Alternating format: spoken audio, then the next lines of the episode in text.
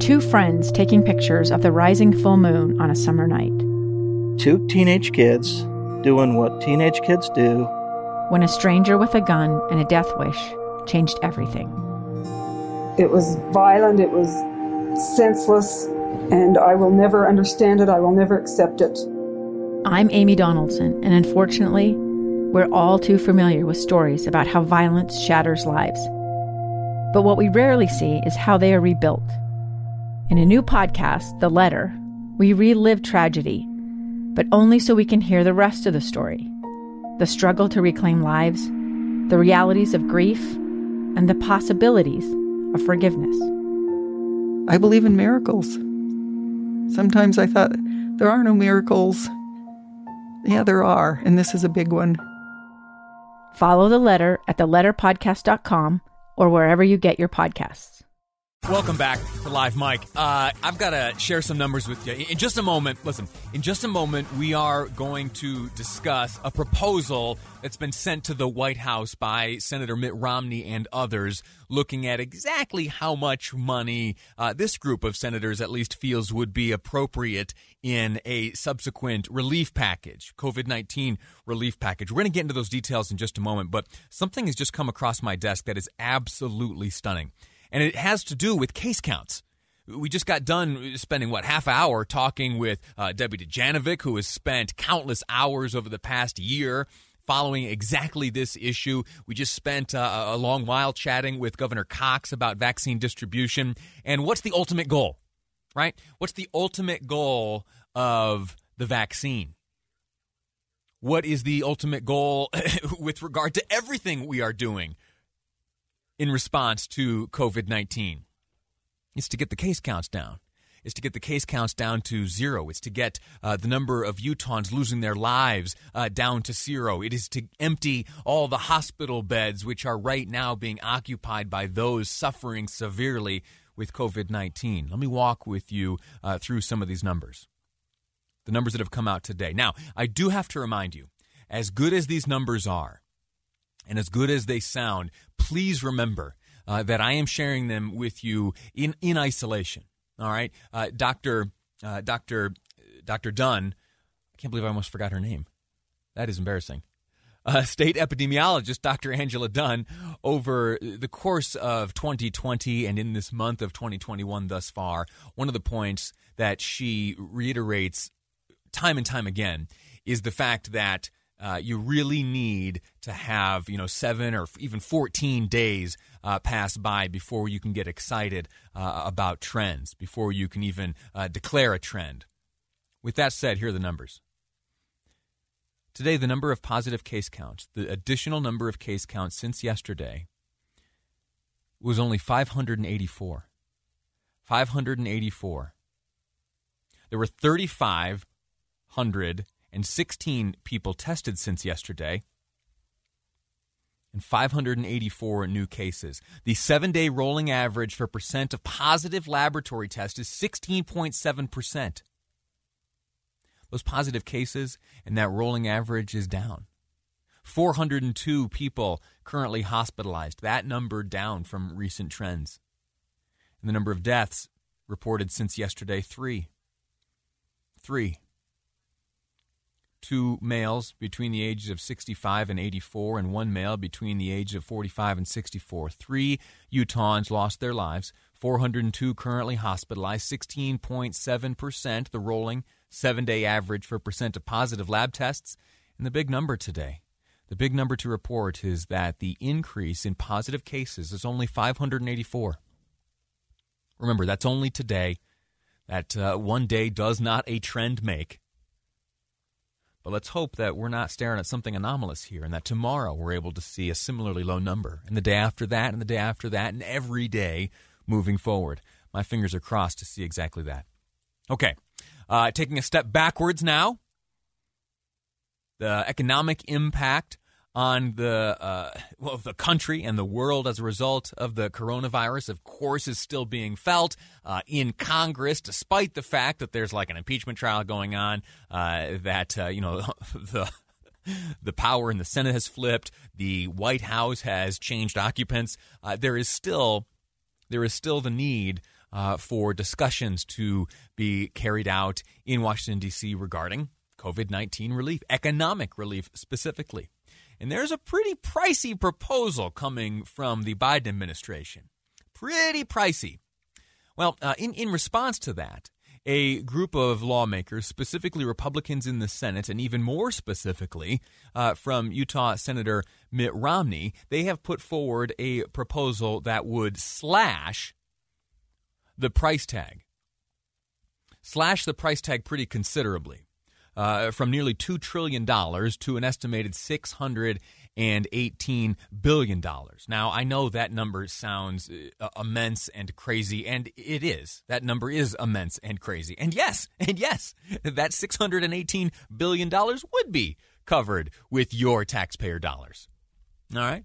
And so maybe that's uh, one of the reasons we ought to uh, pay attention to these things as they are debated. Now, the proposal was packaged up uh, in a top line way, uh, crammed into a letter. That letter sent off to the White House. And the result of that, at least right now, is a meeting which will take place in the White House, attended by these various senators, including Senator Romney, in just a few hours from now,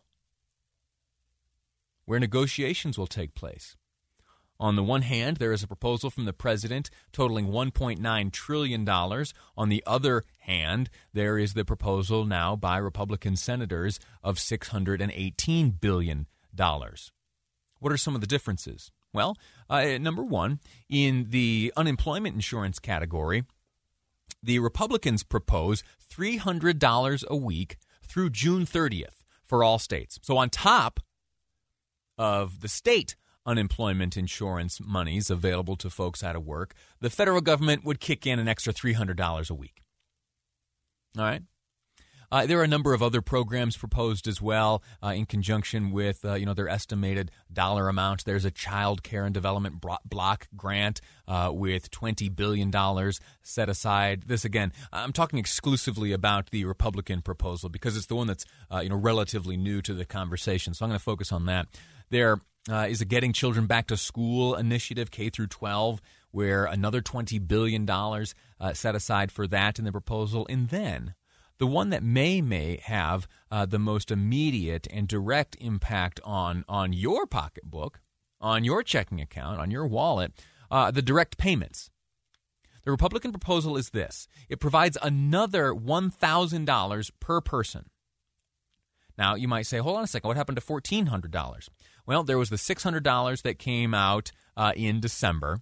Uh, during a time where many were calling for 2000 uh, particularly the democrats calling for $2000 uh, and so the presumption was and the proposal by the biden administration right now is that another $1,400 be kicked in to bring the total in the two packages 2000 well republicans uh, aren't willing to go that far 1000 additional dollars is the amount and here's how folks would qualify. For singles, you start phasing out of that $1,000 if you, as a single person, uh, make $40,000 per year.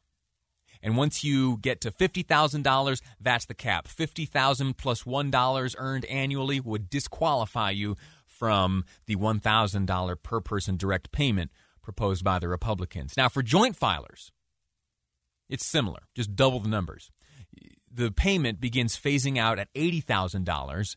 And once you arrive at $100,000 household income for joint filers, that's it. Zero dollars in compensation, zero dollars in direct payment, I should say. And then for children, $500 for dependent uh, adults and children. $500 for dependent adults and children. Now, what is not clear in the breakdown from the Republicans here is whether or not uh, there is an income cap uh, or restriction for the money uh, uh allocated for direct depend or for dependents and children. Unsure about that, but five hundred dollars, and then lastly, no checks to convicted inmates. All right, there was a, I'm not sure if that was an oversight in earlier versions or what, but uh, somehow there were some inmates on the receiving end of monies in this proposal. Uh, that that number is zero. Uh, $220 billion set aside for that. My question to you is with regard to the direct payments, should we even be handing out direct payments? Should there be another round of COVID 19 relief payments? And if so, who should qualify? Should everyone qualify? Should the income limitations I just laid out, should those be the ones in play? Should we return to those of earlier direct payments? What do you think? Should there be another round of COVID 19 relief payments? And if so, who should qualify? I want to hear from you directly. The number is 801 575 8255. 801 575 8255. 801 KSL Talk. Or feel free to send a text message to 57500, the Utah Community Credit Union text line. Your calls and texts and messages next on Live Mic. I'm Lee Lonsberry. This is KSL News Radio. Welcome back to the program. The question I have for you is Should there be another round of COVID 19 direct relief payments? What are those? They are the checks that may have shown up uh, out of the blue, seemingly in your checking account, or maybe uh, you were one who received the was it a Visa gift card in the mail? Hopefully, didn't throw that out. It, it breaks my heart. I've come across a few stories of people around the country who got their direct uh, COVID relief payment in the form of a Visa gift card. And guess where it ended up? No, no, not in the bank account, in the garbage.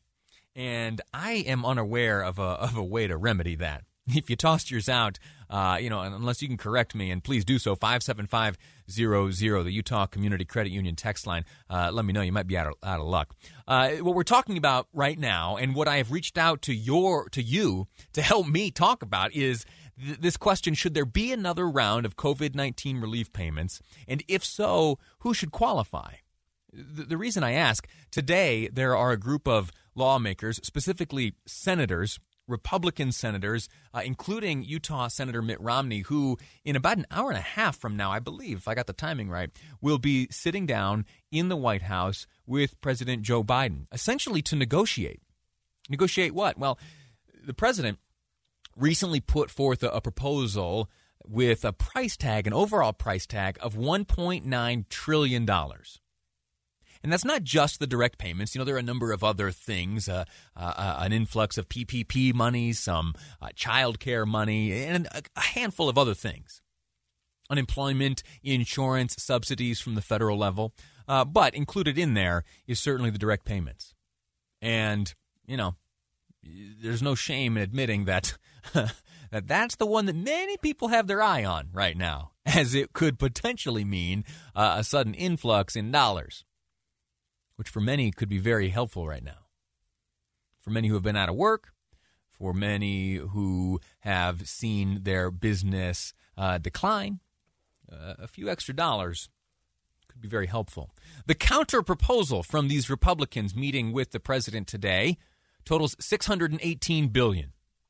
And within that proposal, uh, there was a slight tweak to the numbers behind the direct payment to Americans. Uh, specifically, they chopped about $400 off the total, making it a $1,000 proposed payment to Americans uh, filing singly. Uh, $1,000 per person. And if you are a single person uh, filing your taxes, a single person, uh, that $1,000 uh, starts to decline at $40,000 per year of income. And once you get to 50,000, if you're making 50,000 or more uh, and you are a person filing uh, single, zero dollars. You're not getting a, you're not getting a stimulus payment or a relief payment, however you choose to phrase it. Now, for those filing jointly, married couples, uh, that one thousand per person starts phasing out at eighty thousand dollars a year, and once you, as a joint couple, make it to one hundred thousand dollars a year uh, in household income, uh, that's at zero dollars uh, in individual stimulus money and then $500 for dependent adults and children. My question to you should we be handing out more uh, COVID 19 relief payments specifically in this direct payment form? And if so, who should qualify? We'll go to uh, the text messages in just a moment. But first, let me welcome to the program Kevin from Cottonwood Heights, who has some thoughts. Kevin, welcome to the program. How are you? Hey, I'm good. Thank you for having me on. Um, of course. Yeah, so I've got some thoughts on this. I mean, I think about the direct payments that I've received in the first two rounds, and it's been great. I mean, it's free money, uh, but the problem is it's not really free. It's it's going to have to be paid for with our national deficit where it is. Right. It's it's not free money. Um, and the truth is, as much as I have liked it and it's been a benefit to my family, COVID 19 has not impacted me personally, financially at all. Yeah. Um, I've I have not lost a dollar of wages or any time at work.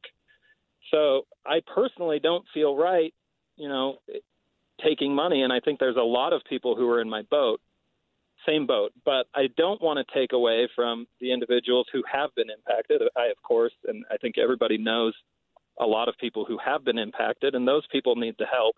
Let me, for let, sure. me, let me ask you this, Kevin. Uh, uh, presuming that you did qualify for earlier direct payments, uh, you, you received that money. If I could be so bold, let me ask you, what, what did you do with that money? Well, it the first round went into savings, and you know it helped us in the purchase of a home. And uh, we just got our second round of money. We haven't used it yet. It's sitting in our bank account, and uh, honestly, it's probably going to go toward a vacation fund or something. Yeah. So yeah, we'll stimulate the economy, but it's it's not money that was lost. Um, it's great for our family, but it, it wasn't money that was lost due to the, the pandemic. Understood. Kevin, thank you so much for the call. I, I think Kevin's exactly right. There are a number of people in uh, his exact circumstance where either the individual or the household income was at a certain level that qualified, uh, you know, the, the home to receive a chunk of relief money. Uh, but at the same time, uh, you know, Kevin and maybe others in his household were able to report for work each day, and the income into the home uh, wasn't impacted. And so then the question is, wh- what do you do? You- there's certainly no obligation to uh, to do anything. You know, with that money, you, know, you receive it and you make your decisions on your own. Uh, able to purchase a new home, that's wonderful for Kevin's family. Outstanding. I hope they enjoyed the vacation they may be taking with this, and uh, it's good to know the savings account has been padded a bit. Uh, but what about you? What do you think? Uh, last call before the before the break here. Ron calling. Uh, Ron, sir, welcome to the program. What, what do you think about this? Should there be another round? First off, and who should receive it? Are you calling Ron? Y- yes, sir. Come ahead, please. Okay, I don't believe that people that uh, aren't paying any income tax should be allowed to get a stimulus check. And also on TV, I just watched this week, there was a moonshiner making moonshine. He went to his mailbox, and there was a stimulus check. Huh? well, and he was thanking because he says, now I can buy some more illegal moonshine and sell it. yeah. Well, listen, Ron. Thanks for the call. Uh, I, I, yeah. If, you, if if you're a bootlegger making illegal moonshine, you, you maybe you should be disqualified. Uh, maybe you should be disqualified from from payments. I won't argue with you there. Uh, thanks again, Ron, for the call. Uh, just a moment left before this commercial break, and I want to, I, I want to before we go though address uh, two things real quick. Uh, Texter points out that I didn't mention President Trump's insistence on the two thousand dollars. Not not only Democrats calling for that. You're absolutely right, and you know what? Some of that may have uh, cost Republicans those two Senate seats in Georgia. A good point you bring up there. And then lastly, uh, this is a, a great point which has come up, and it has to do with when the IRS or when the federal government, uh, more broadly, looks at your income. Right now, the way it is being determined whether or not you qualify for these direct payments has to do with your 2019 tax filing. Uh, and so, if you you know had a great year in 2019, uh, maybe you were above the threshold, disqualified from all the payments, including what may be uh, you know another payment coming. Uh, one thing I I have learned, and so to the texter uh, writing about that, or anyone else in a similar circumstance, once you file your 2020 taxes, which may compared to 2019 be a a much leaner year we could say, if you were to have fallen below the threshold, thus qualifying for the direct payments, uh, you can get that all sorted out. Work with your uh, tax professional, uh, or once you engage the process yourself, uh, th- there's paperwork you can fill out, and you can uh, retroactively receive the stimulus payments which have gone out uh, in 2020. Uh, so, uh, you know, if, if you had a, a worse year in 2020 than you did in 2019, and your qualifications were determined or your eligibility was determined uh, based on 2019 numbers. Uh, your real numbers in 2020 will make that right come tax season this year. Uh, anyway, quick break. When we return, uh, there are so many text messages to get through on this very question. I'm going to wrap up those, get through some of the thoughts of listeners, and then I want to talk about a homeless encampment on the front lawn of somebody's private residence. City says that's no good. What do you think? I'll share with you the details and we'll have a chat about it next on Live Mic. I'm Lee Lonsberry, and this is KSL News Radio. Two friends taking pictures of the rising full moon on a summer night. Two teenage kids doing what teenage kids do. When a stranger with a gun and a death wish changed everything. It was violent, it was senseless, and I will never understand it. I will never accept it. I'm Amy Donaldson, and unfortunately, we're all too familiar with stories about how violence shatters lives. But what we rarely see is how they are rebuilt. In a new podcast, The Letter, we relive tragedy, but only so we can hear the rest of the story the struggle to reclaim lives, the realities of grief, and the possibilities of forgiveness. I believe in miracles. Sometimes I thought there are no miracles. Yeah, there are, and this is a big one. Follow the letter at theletterpodcast.com or wherever you get your podcasts.